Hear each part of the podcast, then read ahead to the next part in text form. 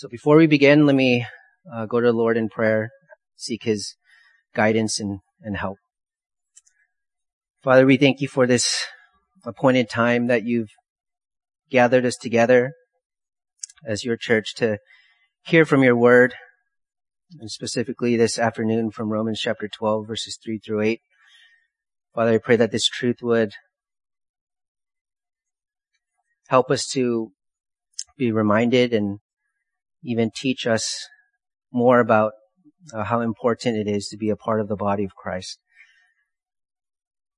Pray that our souls would find our soul satisfaction in you alone. If there's anything within our hearts that's pulling us away or distracting us from the truth or of how good you are, that your spirit would convict our hearts to turn back to you now as we look to your word. I pray that your spirit would grant us understanding that we may live out this truth um, and remember the gospel that saved us.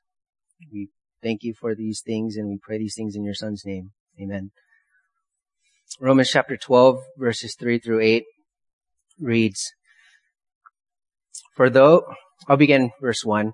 Therefore I urge you brethren by the mercies of God to present your body as a living and holy sacrifice acceptable to God, which is your spiritual service of worship. Do not be conformed to this world, but be transformed by the renewing of your mind so that you may prove what the will of God is, that which is good and acceptable and perfect. For through the grace given to me, I say to everyone among you not to think more highly of himself than he ought to think, but to think so as to have sound judgment, as God has allotted to each a measure of faith. For just as we have many members in one body, and all the members do not have the same function, so we, who are many, are one body in Christ, and individually members one of another. Since we have gifts that differ according to the grace given to us, each of us is to exercise them accordingly. If prophecy, according to the proportion of his faith. If service, in his serving. Or he who teaches, in his teaching. Or he who exhorts, in his exhortation. He who gives, with liberality. He who leads, with diligence. He who shows mercy, with cheerfulness. Title this message, Humble Service. Humble Service. And a quick summary of Romans up to this point, chapters 1 through 11, Paul declares and expounds the glorious truth of the gospel of Jesus Christ. It's centered on the gospel. It's centered on the righteousness of God as displayed through Christ. Answers the question, why do we need to be saved? Why do we need to be saved? It's because everyone is a sinner. Everyone falls short of the glory of God. It answers the question how we are saved. It's not by our works. It's not by what we do, but it's by the righteousness of Christ. It answers the question why Jesus is the only one who can save us. Again, it's because we're sinners. We need a perfect sacrifice in our place as our substitute to atone for our very sins. He's the only one who could satisfy the wrath of God on our behalf. It answers the question, why has the Spirit regenerated our hearts? Why has the Spirit come and indwelt our bodies and our souls? What's the purpose? And the reason is to be empowered by His grace to live for Him, to be able to worship Him, to use the gifts that he gives us for the benefit of his people. And then verse 3 in chapter 12, after verses 1 and 2 talks about by the mercies of God you've been saved. Present your bodies as a living and holy sacrifice acceptable to God, which is your spiritual service or your reasonable service of worship. Don't be conformed to this world, but be transformed by the renewing of your mind so that you may prove what the will of God is that which is good and acceptable and perfect. Verse three, four. This is the explanation of how to present our bodies within the one body of Christ as a living and holy sacrifice that is acceptable to God. In other words, if you are truly presenting your body as a living and holy sacrifice to God, you will be humbly serving Him. And the order here is important. Vertical, then horizontal. Love God, then love others. One flows to the other. A relationship with God precedes acceptable service to God. Romans 8 8 says, those who are in the flesh, unregenerate, unbelievers, cannot please God. Verse 9 of chapter 8, if anyone does not have the Spirit of Christ, he does not belong to Christ. Serving at church doesn't necessarily mean you are a Christian. Serving Christ means you are a Christian. Serving Christ means that you belong to Him. Many people can serve, but are they serving God? From a transformed heart that loves and worships Him. Is their service only directed horizontally or vertically first and therefore horizontally to others?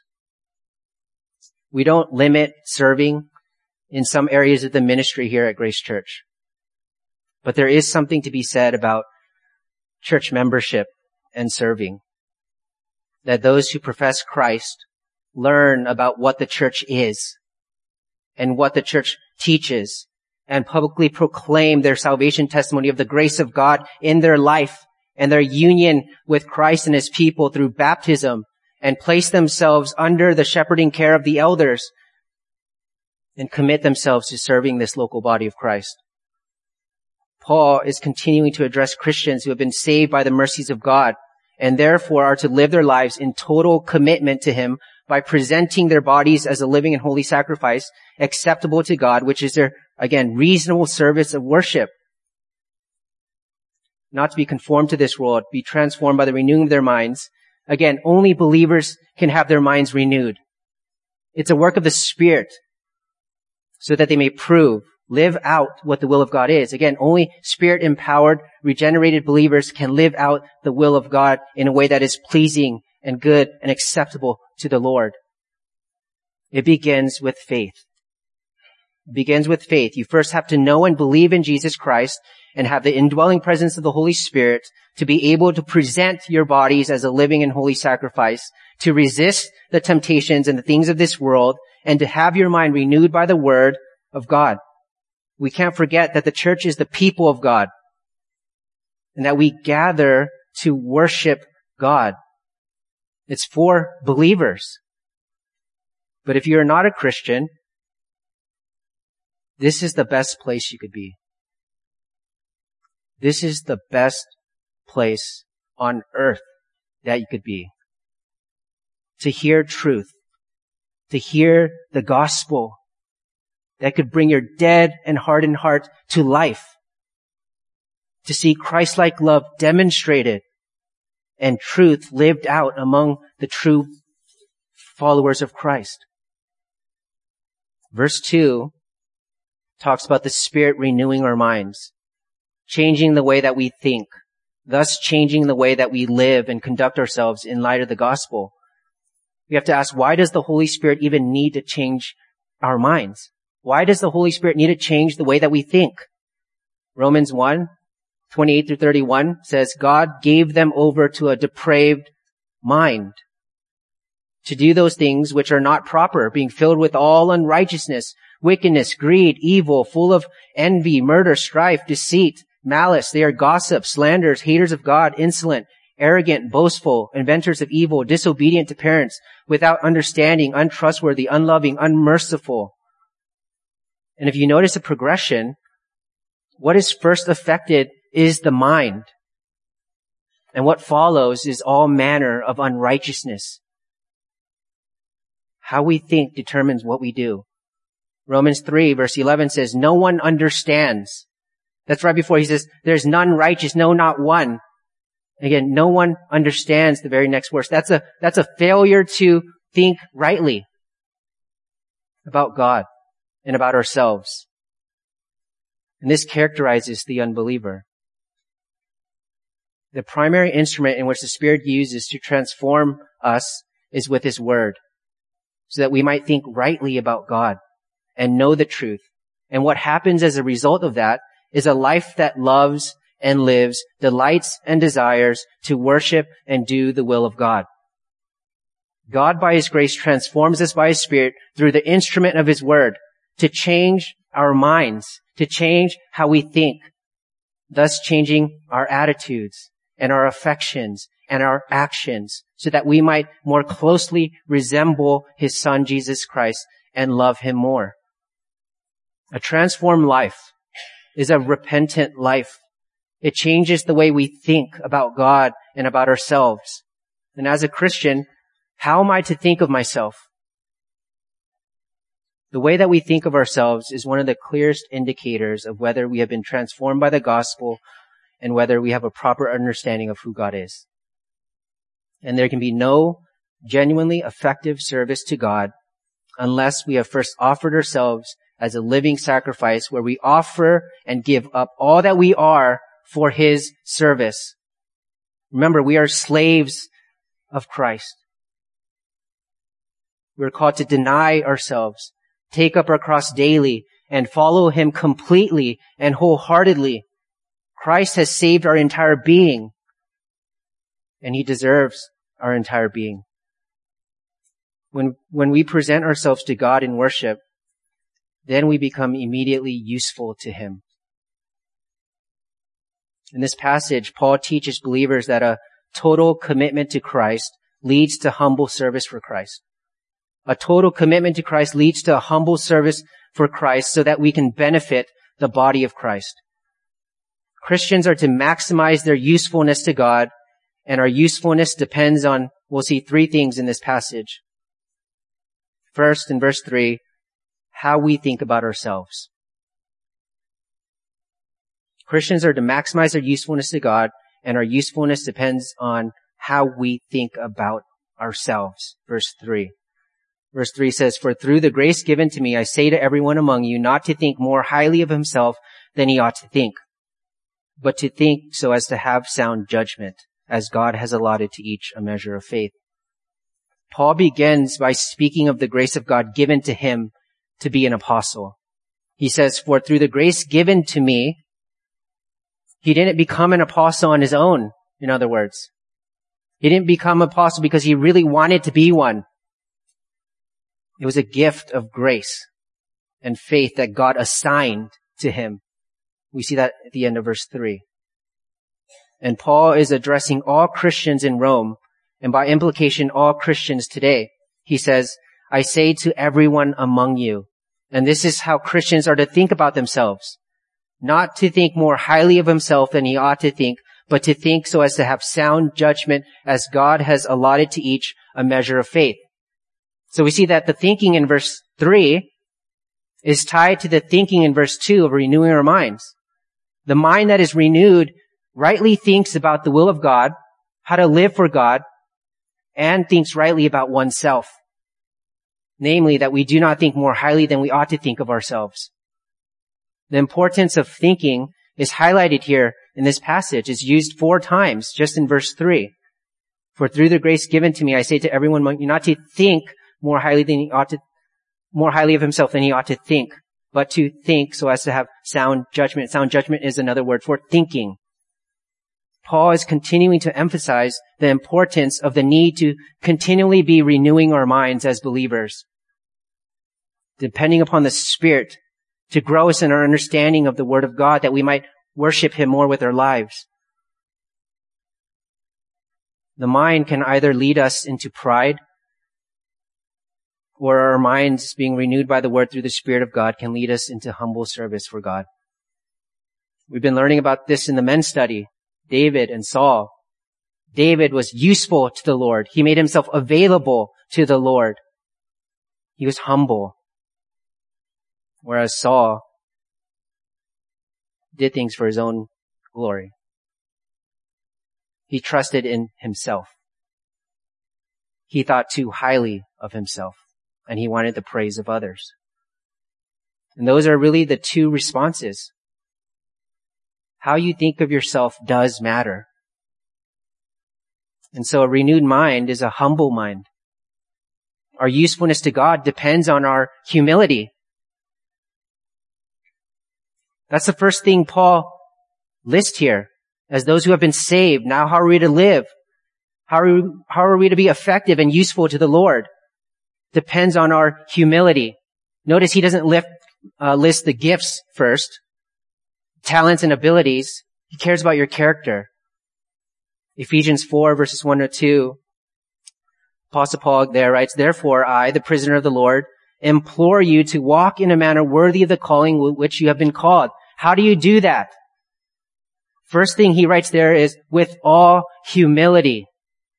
With all humility and gentleness, with patience, showing tolerance for one another in love. How do we live a life worthy of the manner for which we've been called? Be humble. Serve the Lord. To think too highly or too much of ourselves, again, is called pride. And pride is a sin. Pride causes to lose our ability to think clearly, and usually we're the last one to know it. So how are we to think? Verse 3 says we are to think with sound judgment. We are to think with sound or sober judgment or sane judgment or sensible judgment. So what does it mean to think soundly? It means to be in one's right mind. It means to be in one's right mind. Galatians 6 verse 3 says, For if anyone thinks he is something when he is nothing, he deceives himself. It's to think about oneself rightly. Again, to be in one's right mind, not to be insane. Who you are and what you've been given is all of grace. All of grace. Romans 12:1 by the mercies of God When you think of salvation, all of grace. When you think about your gifts, they've all been given to you. When you think about your knowledge of the truth, that's aided and empowered by the Spirit of God. When you think about your own physical, even abilities and capabilities, that's the Lord's doing. When you think about your position, maybe, at work or wherever it is. Who put you there? We have no reason to be proud. Every reason to be humble. What pride tells us is the opposite of that. It's telling us we don't need God. We don't need Jesus Christ. We don't need to depend upon the Holy Spirit. We can do it ourselves. We want to please ourselves over pleasing God. It's all about us. But I love you, Lord, because you saved me. But my life is for me and what I want to do. The great thing about the transforming power of the gospel is that Jesus Christ enables us to think less about ourselves and more about Him. How? We have the mind of Christ. 1 Corinthians 2.16.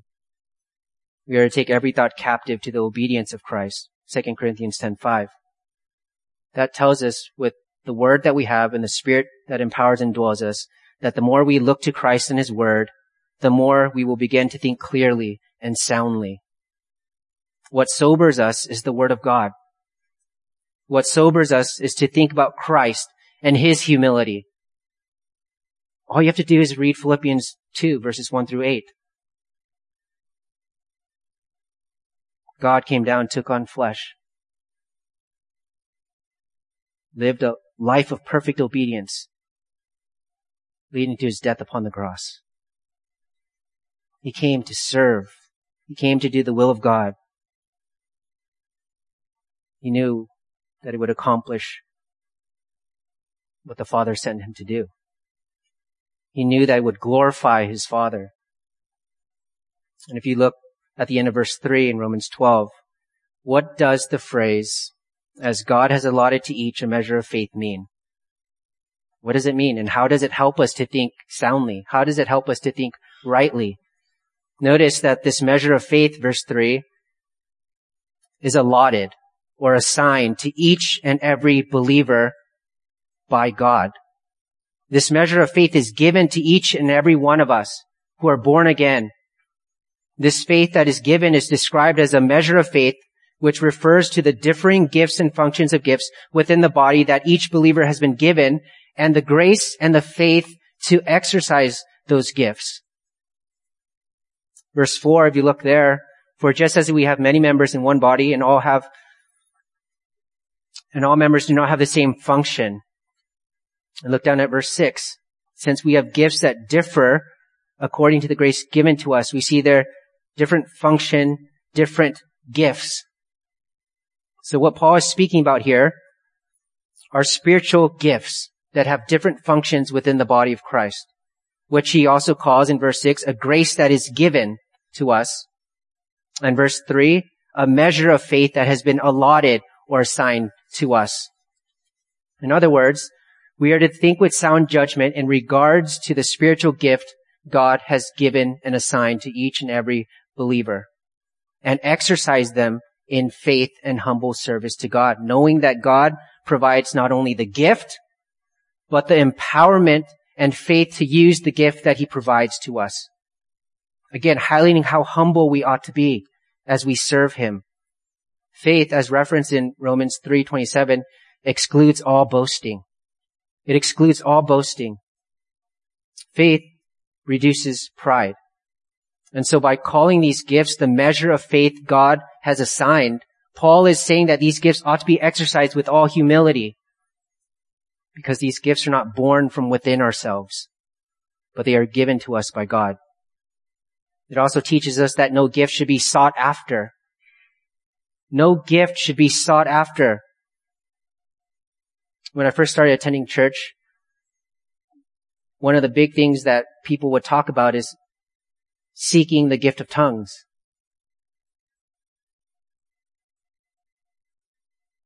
Because if you have the wrong understanding that gifts are given to us by God to edify and strengthen the body, then you're going to go around thinking that you have the power within yourself to determine what your gifts are and to attain the gifts that you think should be yours. To elevate yourself above others.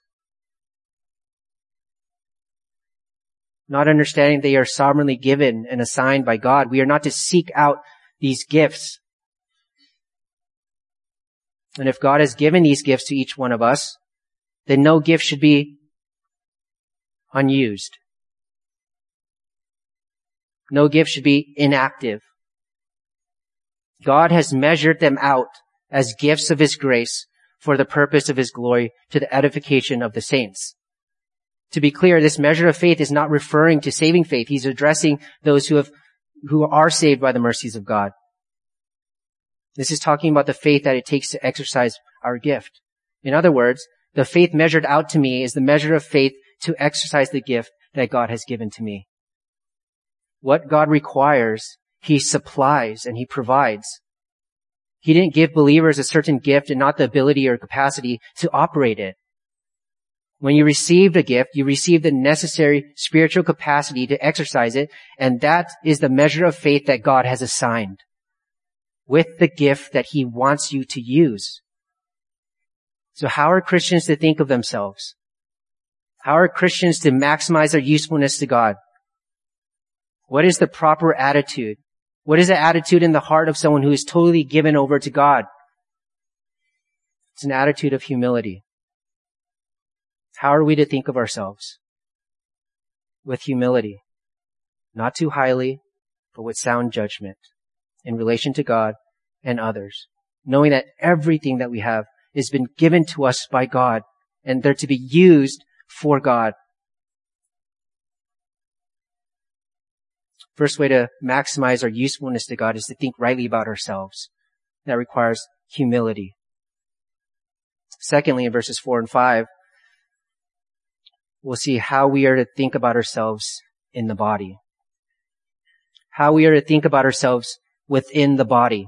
Verse four and five reads, For just as we have many members in one body, and all the members do not have the same function, so we, who are many, are one body in Christ, and individually members one of another. How are we to maximize our usefulness to God? Paul moves on from how we are to think of ourselves to how we are to think of ourselves in relation to the church body. He gives us an analogy here between the human body and the church. Just as the human body has different parts, fingers, toes, arms, legs, elbows, knees, ears, eyes, there's still just one body, just many parts to that one body. There's one body, but many members that have different functions. It's not hard to understand. There's unity in that we are all members in one body, but there's diversity in our functions. So to think rightly about ourselves is to think of ourselves as belonging to a body. Not just humbly, but to think of ourselves as belonging to a body. Paul says in verse 4, for just as we have many members in one body. Verse 5, he says, so we who are many are one body in Christ. Christian believers are granted by the grace of God different spiritual gifts to be used and exercised in the body of Christ. And so to think with sound judgment is to think of ourselves as belonging to a body of believers in which these gifts are to be used. Each according to the measure of faith that God has assigned. Gifts have been given by God to every person in the body in which we are individually members one of another. Therefore, no one can boast. 1 Corinthians 12, 21 through 26. And the eye cannot say to the hand, I have no need of you. Or again, the head to the feet, I have no need of you. On the contrary, it is much truer that the members of the body which seem to be weaker are necessary. And those members of the body which seem, which we deem less honorable, on these we bestow more abundant honor. And our less presentable members become much more presentable, whereas our presentable members have no need of it. But God has so composed the body, giving more abundant honor to that member which lacked, so that there may be no division in the body, but that the members may have the same care for one another. And if one member suffers, all the members suffer with it. If one member is honored, all the members rejoice with it. So how we function in the body or not function in the body affects the uh, entire body. Even if you think it does or not, it does because we are part of one body. And so faith and sound judgment produces not pride, but humility as we see ourselves as part of a body. And therefore our need for one another as a part of the body to serve and build up the body and not just ourselves. What does it mean to belong to the body of Christ? What is so special and unique and significant that believers have been united and brought into the body of Christ. Why does it matter? If you're a believer, you are in a relationship with other believers in Christ. How is it that we are in relationship to one another? Because if you are in a relationship with Jesus Christ, then you are in a relationship with all others who are in a relationship with Jesus Christ. We are all in Christ together. We are, as the end of verse 5 says, individually members one of another. We belong to the family of God together. When you think of yourself, you must think of yourself in the context of the body. In other words, your identity in Christ is found within the body. You don't exist alone. You exist within the body that you're to function in, that you're a part of. It's because without the body, you're nothing. You have no identity apart from the body. Members, parts have no meaning apart from the body. There's no such thing as being a member of yourself. If you are in Christ, you are a member of the body of Christ. And this is how we are to think of ourselves with sound judgment. Understanding that we do belong to a body in relationship with Christ and with other Christians.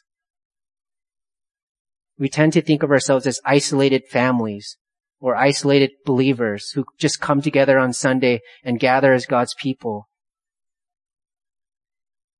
But we are to constantly think and know that we are part of a body, not isolated.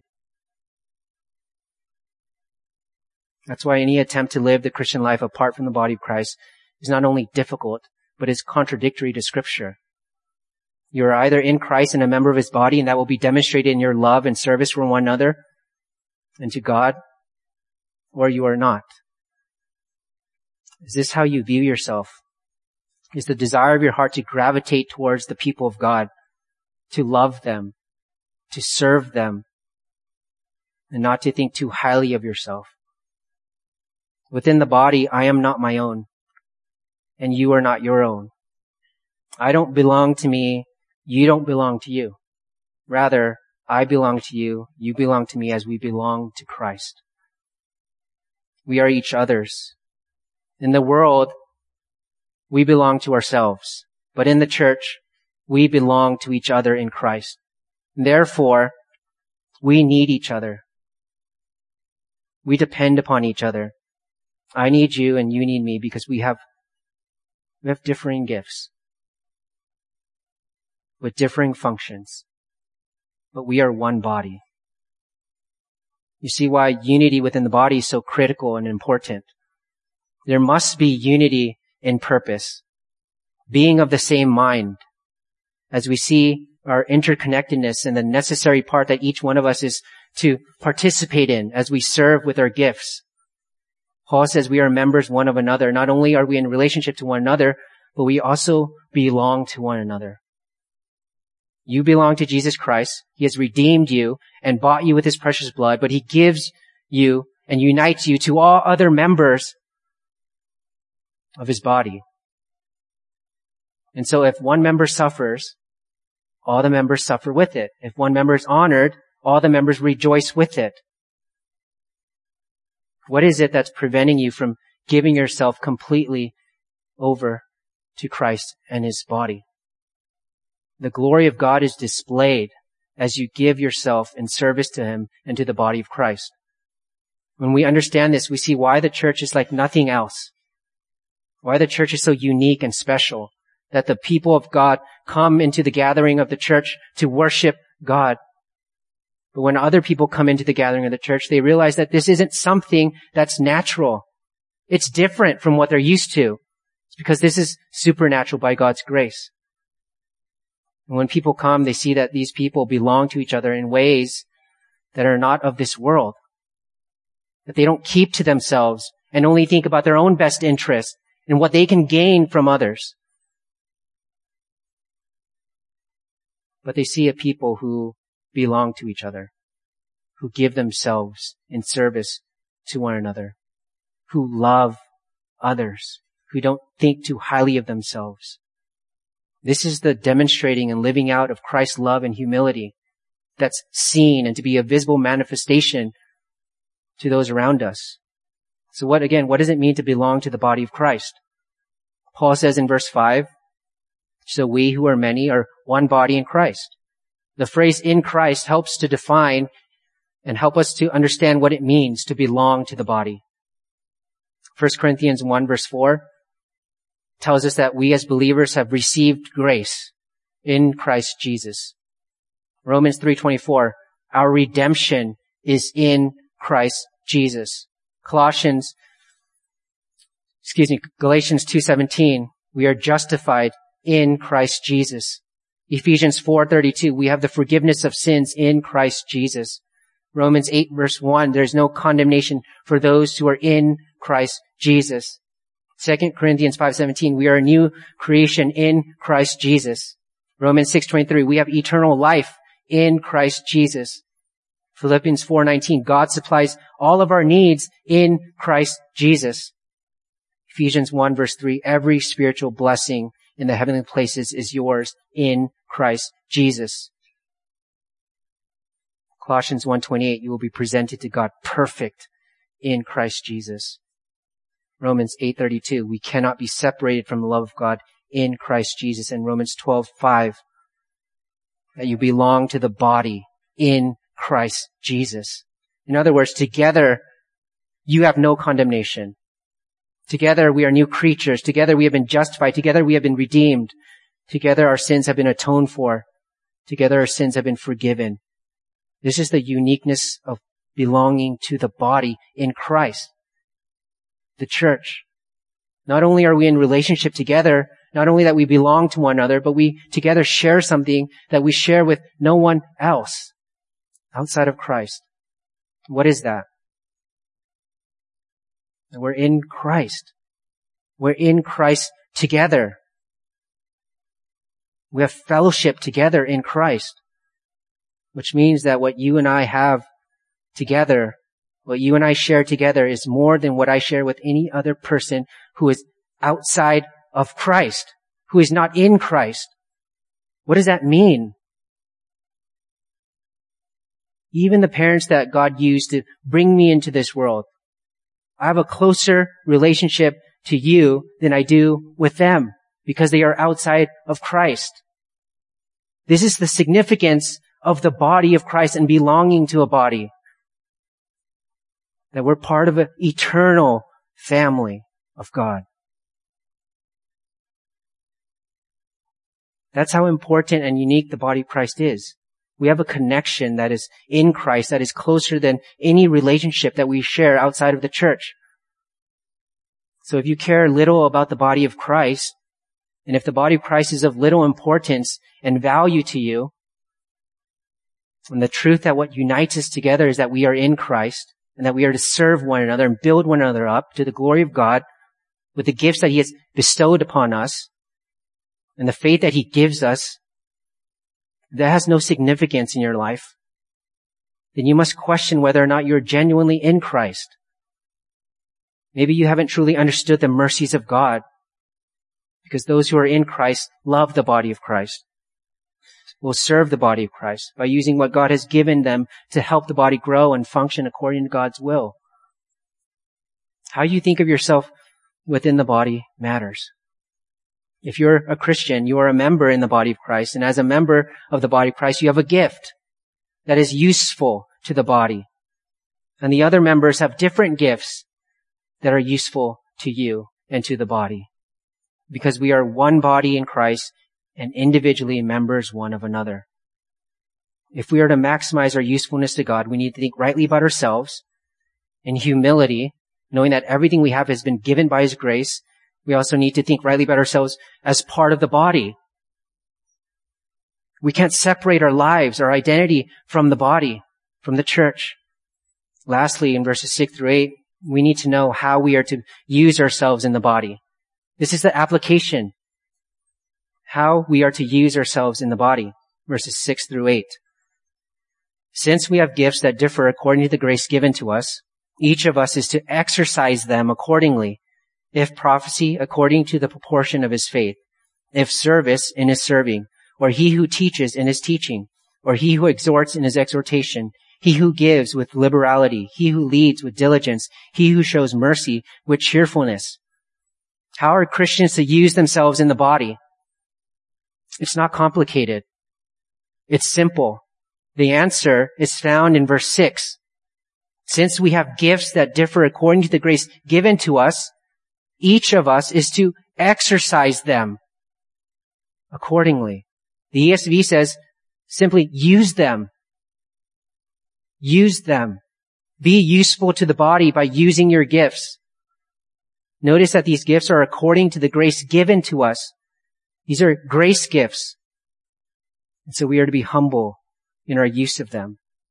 We have to remember that whatever we have to use to serve the Lord has been given to us along with the enablement and the empowerment to exercise that gift. 1 Peter 4:10 says, as each one has received a special gift, employ it. In other words, use it in serving one another as good stewards of the manifold grace of God. Peter says, as each one, which makes it crystal clear that every believer must serve the body. God is worshipped by our service to Him the exercise of spiritual gifts should not be separated again from the unity of the body. Christians all have gifts that differ, but they all serve the same purpose. Paul lists here seven spiritual gifts. This is not a comprehensive list, but this list does lay out gifts that do continue to function within the body of Christ and are to be exercised within the church. There's two categories of gifts listed here between the seven that are listed. Speaking gifts and serving gifts. Speaking gifts would include prophesying, teaching, and exhorting that are listed there. Service gifts would include serving, giving, leading, and showing mercy. So how are we to think about spiritual gifts? What are spiritual gifts? They are gifts given to every single believer by the grace of God. Verse 6 tells us. They are not produced. They're not created. They're not earned. They're not deserved by us. Therefore, spiritual gifts ought to be exercised again with all humility, with sound judgment, thinking rightly about our gifts and our abilities and our talents, knowing that it is of the grace of God given to us, in which we are to give him the glory and boast in his grace in our lives. 1 Corinthians 12:4 says, "Now there are a variety of gifts, but the same Spirit. And there are varieties of ministries and the same Lord. There are varieties of effects, but the same God who works all things in all persons." 1 Corinthians 12:11, "One and the same Spirit works all these things, distributing to each one individually just as he wills." Spiritual gifts are empowered, enabled, not by our own doing, but by the doing of God through the Spirit. Spiritual gifts are given to every Christian believer, and God empowers every Christian believer with a grace given ability to especially minister to the body of Christ. But we have to be intentional. We have to be active. We have to be humble. We have to want to be used. And so we are not to take pride in our spiritual gift, nor are we to neglect using our gift. To fail to use your spiritual gift which is given by the grace of God, is to reject the grace of God that's been given to us. The reason why you might not feel as much as part of the body of Christ is because you're neglecting to use the gift that God has given to you to use. You're not participating. You're not serving. If you're a Christian believer, you've been placed in a body to function within the body by exercising, by using your spiritual gift. Are you disregarding your spiritual gift? Are you disregarding the body of Christ?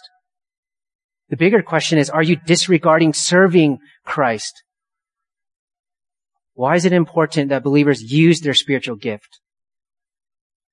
What is the purpose of spiritual gifts? Spiritual gifts, notice from verse 4, are to function within the body. When the body is functioning, the body is growing spiritually. The purpose of spiritual gifts is to build up, is to strengthen the body. Romans 1, 11 through 12 says, Paul says, For I long to see you, that I may impart some spiritual gift to you.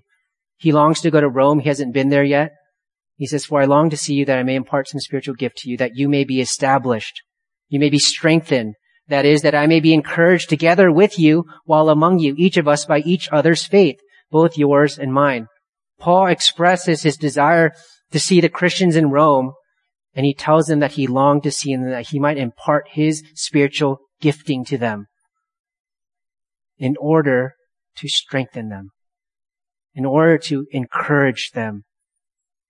The proper exercise of gifts strengthens the body, strengthens the body of Christ as it mutually edifies and encourages the members of the body.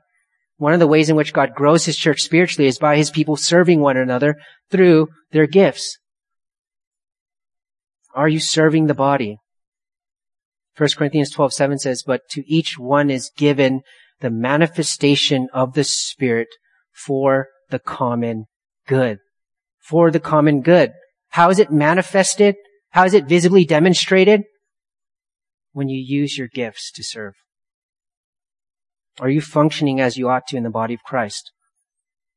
To build up the body of Christ as a member, one of another, by using your spiritual gift to strengthen the body, to edify the body, that we might put the grace of God and the power of God on display for our good and for His glory. As every spiritual gift is purposed to grow the body, every spiritual gift strengthens the body in different ways. The body grows through the teaching of the Word of God as believers learn to obey the will of God for their lives. But the body also grows when the people of God are encouraged by acts of mercy or generosity. The body grows when a believer uses their gifting to encourage another believer. So we see that the body grows in different ways through the exercise of different gifts with the purpose of strengthening one another, edifying one another. That's important to know. Different gifts serve a different purpose in growing the body. So the gift of teaching has a specific purpose in growing the body. The gift of giving has a specific purpose in growing the body. The gift of encouraging or leading has a specific purpose in growing the body.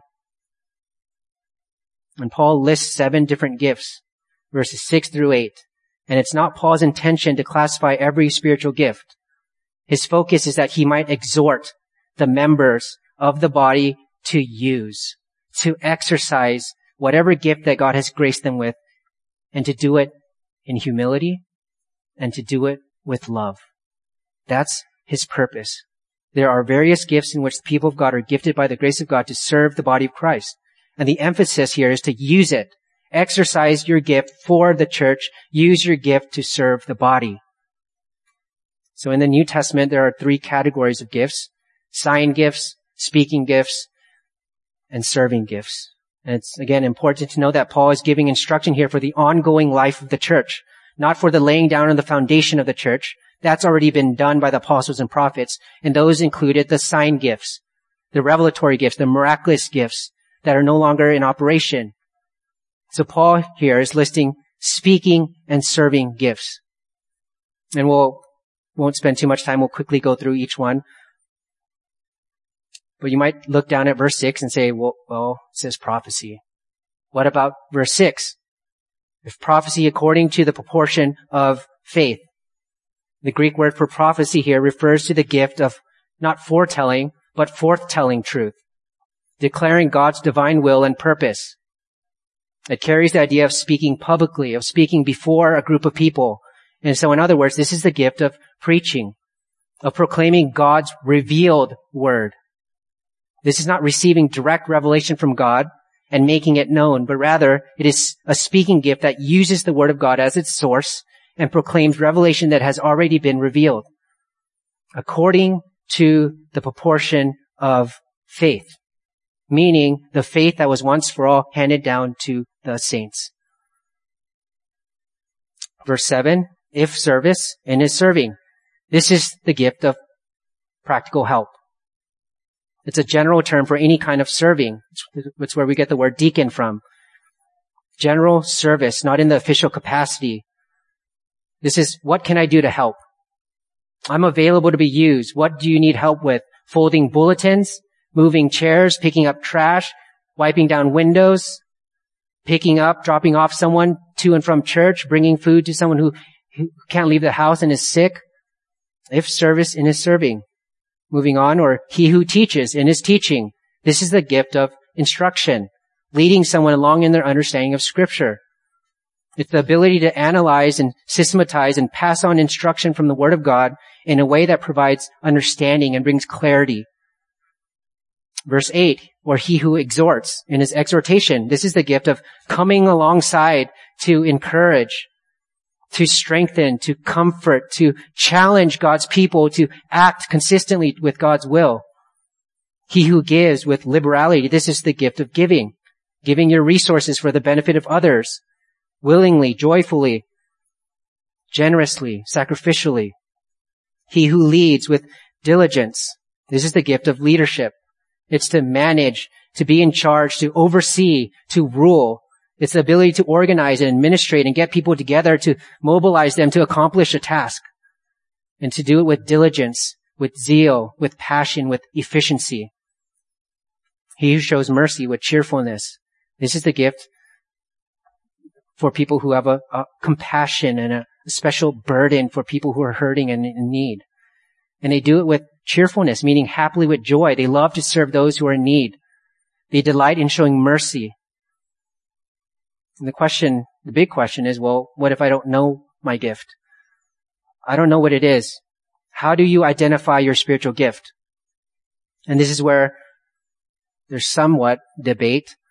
Um, in the 1970s, spiritual assessment tests started becoming popular, and many of these tests were based off the work of a non-Christian, a Swiss psychiatrist if you ever taken these tests, they range from 40 to 50 questions on a scale of one to four, whatever it might be. You answer those questions and depending upon how you answer those questions, you score them up, tally them up, and it, there's a list of different spiritual gifts and you're able to identify whichever one had the most points, that's where you're gifted. Those with the least, that's not where you're gifted. And it helps you understand where and what different areas or ministries you would be most effective in. And this has become a way that Christians look to to evaluate what their gifts are and even to evaluate who they are. These, these spiritual assessment tests or Myers-Briggs personality tests, the Enneagram personality test, the love language test, these are unhealthy. These are unbiblical methods that hinder people from serving as they should and viewing themselves in ways that they shouldn't. Not all the time, but they tend to. They cause people to use it to define who they are, and they may even act according to it so that they fit into that category or into that box. It limits what they're able to do oh, that's not me. I didn't have that score on that test, so I'm never going to serve in that area. Or the love language says, love me like this. I'm loved best when you give me words of affirmation. How about everyone just demonstrates Christ-like sacrificial love? We may ask, what is these personality tests? What is personality? That's hard to define. And it depends who you ask. According to American Psychological Association, personality refers to individual differences in character, characteristic patterns of thinking, feeling, and behaving. Dictionary.com says the essential character of a person. It's the essential character of a person. Google defines it as the combination of characteristics or qualities that form an individual's distinctive character. What does the Bible say? About a person's character and behavior, about a believer who's been born again by the Spirit. They're a new creation. They're to renew their minds. They're to be growing in the fruit of the Spirit. Love, joy, peace, patience, kindness, goodness, gentleness, and faithfulness, and self-control. That has to do with our character, our patterns of thinking, our patterns of behaving. Dictates how we feel based upon truth, not the other way around. So according to the definition that the world gives us about personality and the test that you're to take to determine how you're to serve the church, isn't personality changing? Isn't it fluid? If you're growing in the fruit of the Spirit, if you're becoming more Christ-like in your thinking and your actions, so these spiritual assessment tests are not how you find your spiritual gift. Or I would not recommend them to be ways that you would find your spiritual gift. Notice that when you read scripture, there's not one verse that says or indicates that finding your gift was a problem. There's not one verse that tells us how to find your gift. When you take a survey through early church history, all you find is silence in regards to the issue of finding your gift. And that it was a, a problem for them. They didn't have a problem identifying their gift. Why? Because the emphasis we find in scripture is not finding the gift. Well, how do I use my gift if I, don't know what it is? The answer is by simply serving. Serve. Verse 6. Exercise your gifts accordingly. Use them. Serve the body. Give yourself to the body as you serve, those gifts will become evident to you and to those around you, and they'll be confirmed by those around you. And you'll see the effectiveness of your service in different areas.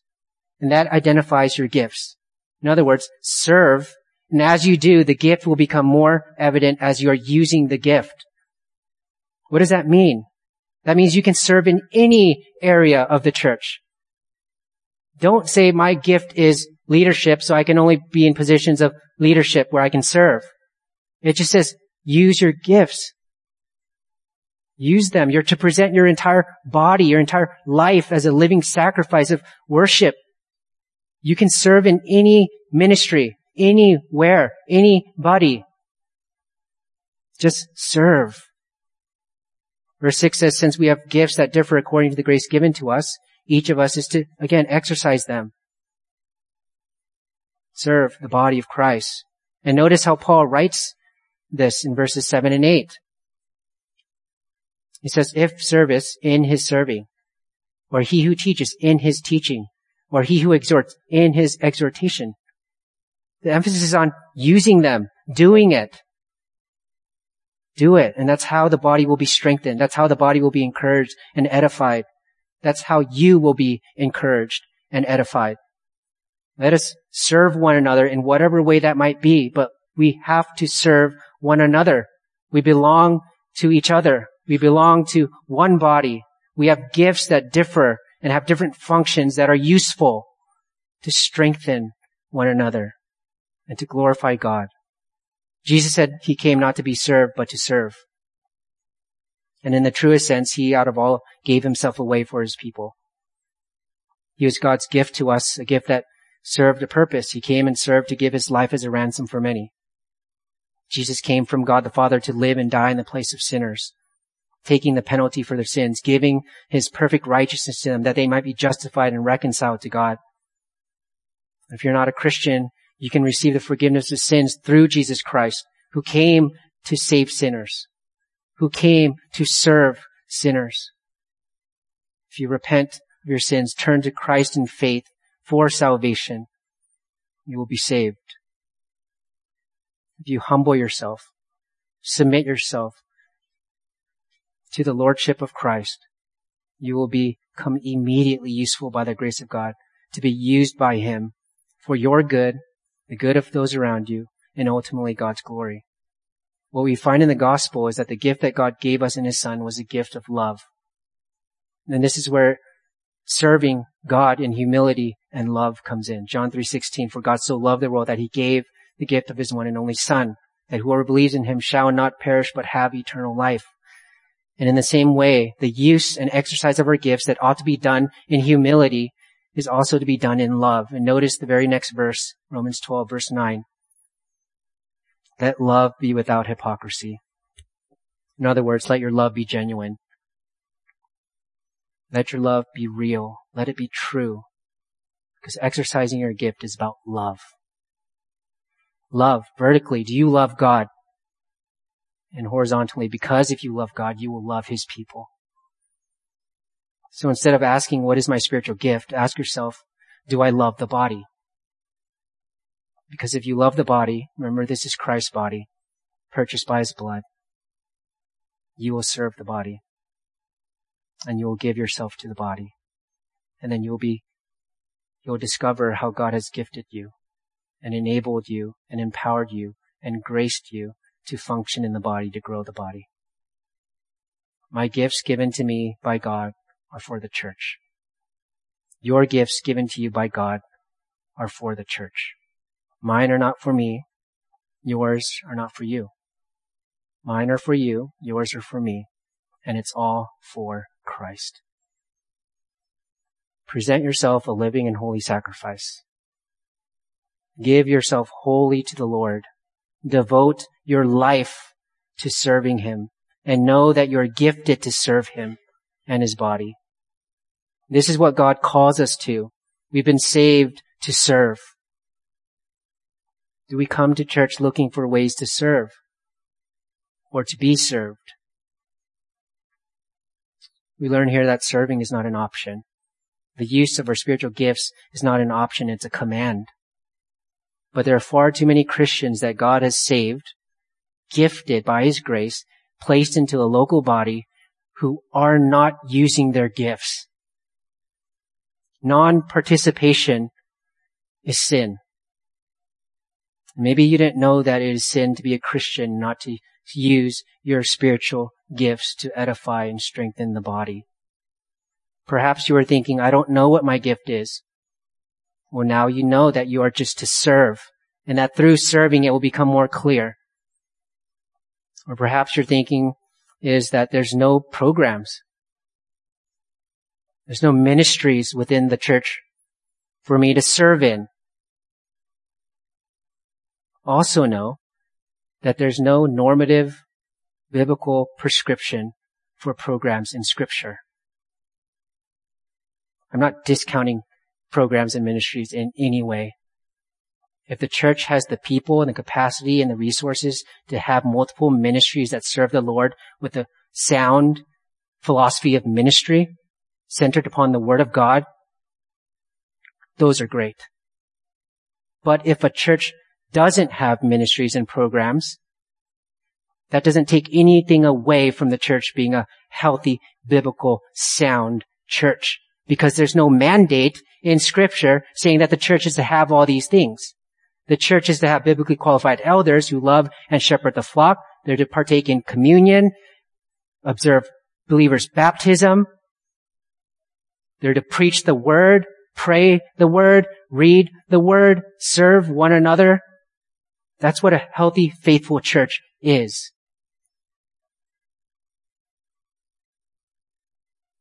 So nowadays people have associated serving with programs where that should not be the case.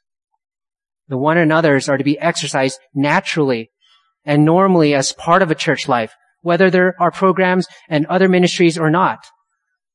In our interactions, in our relationships with another, when we gather and every time we see one another, that's when we serve one another.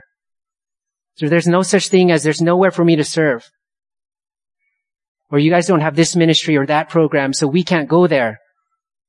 We're going to go find another church to serve us. Serve us, not to serve. And there's another area. I won't spend too much time on parachurch ministries. Or so-called parachurch ministries that have no connection to the local church no elder oversight, that propagate bad doctrine. They take financial resources away from the local church.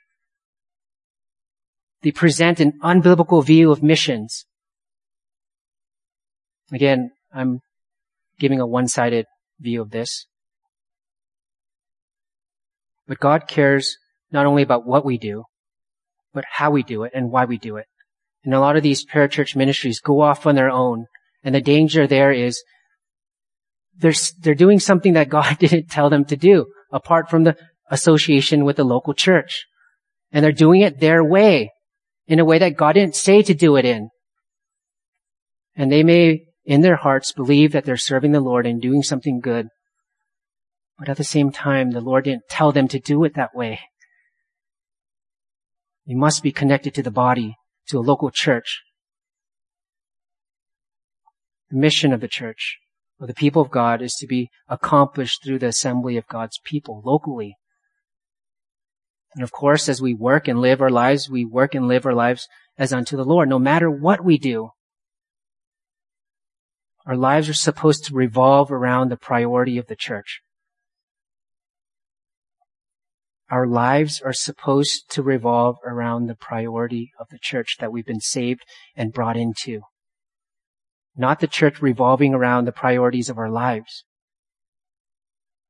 This makes a significant impact on how Christians live and make decisions and think.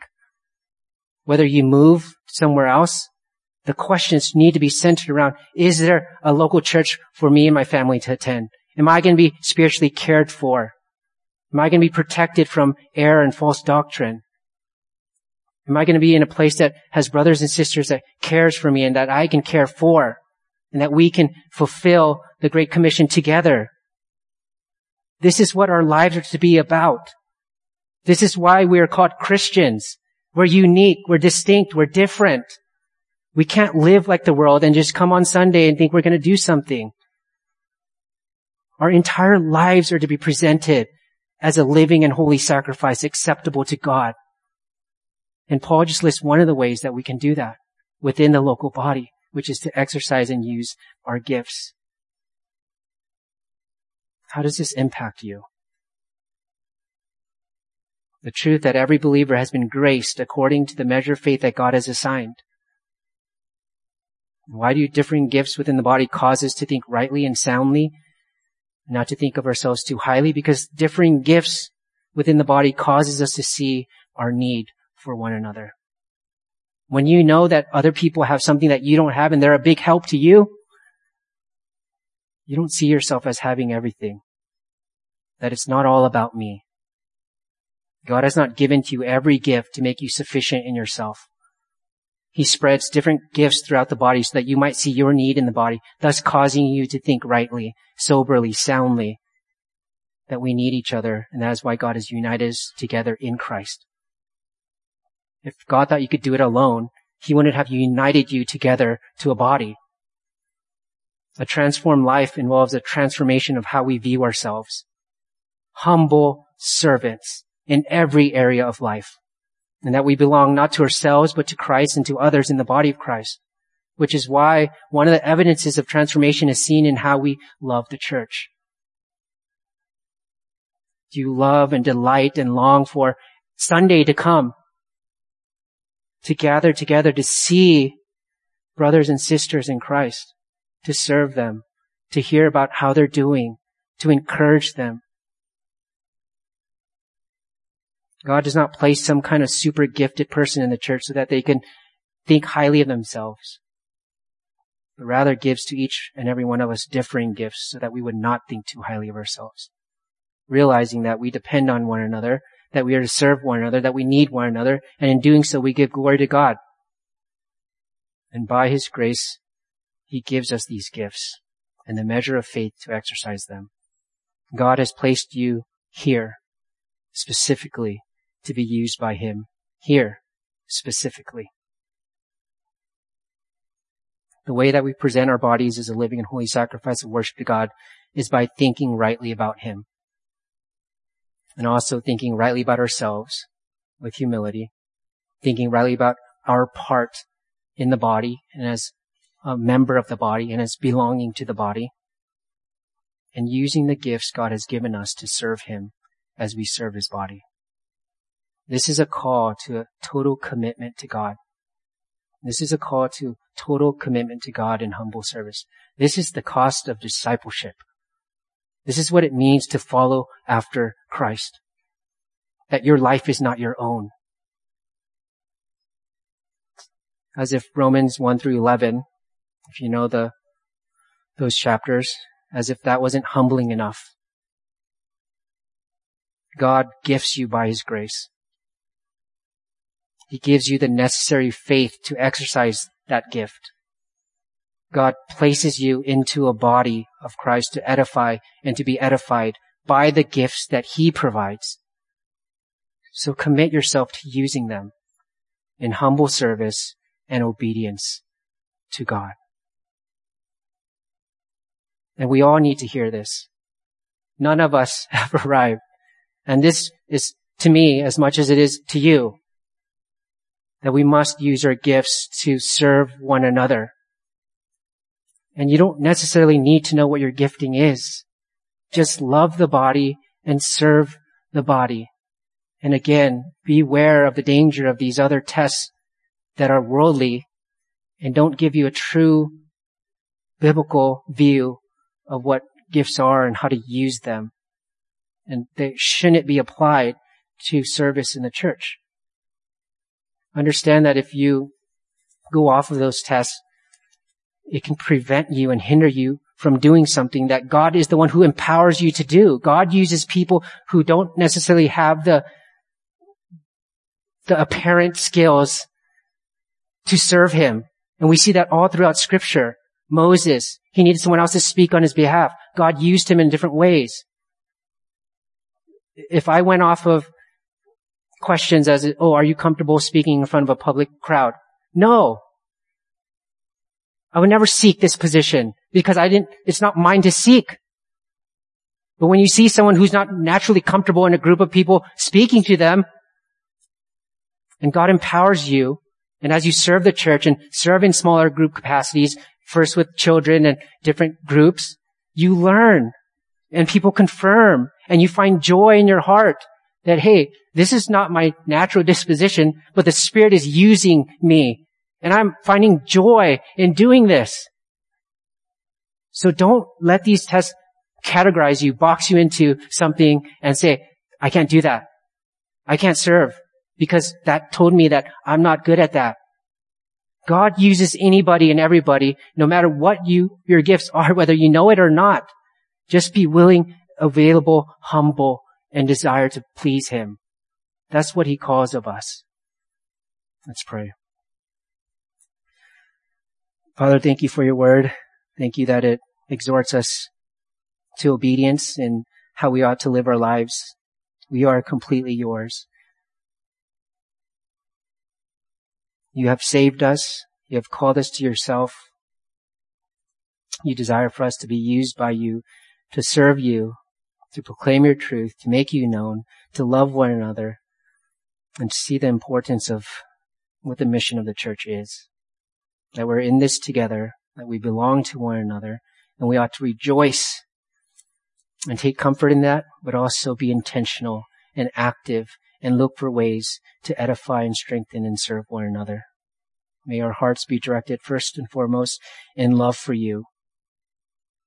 That our motivation would be your glory, to see ourselves as humble slaves that seeks and desires to do your will. And as an outflow of our love for you, that our lives may be a demonstration of love for your people, the people that you have joined us and united us together with, with a bond closer than any relationship that we have with anyone who is apart from Christ. Father, thank you for your grace. Thank you that it's all by your grace. So may you receive all of the glory and may we not boast in ourselves, but only upon Christ. I pray these things in his name. Amen.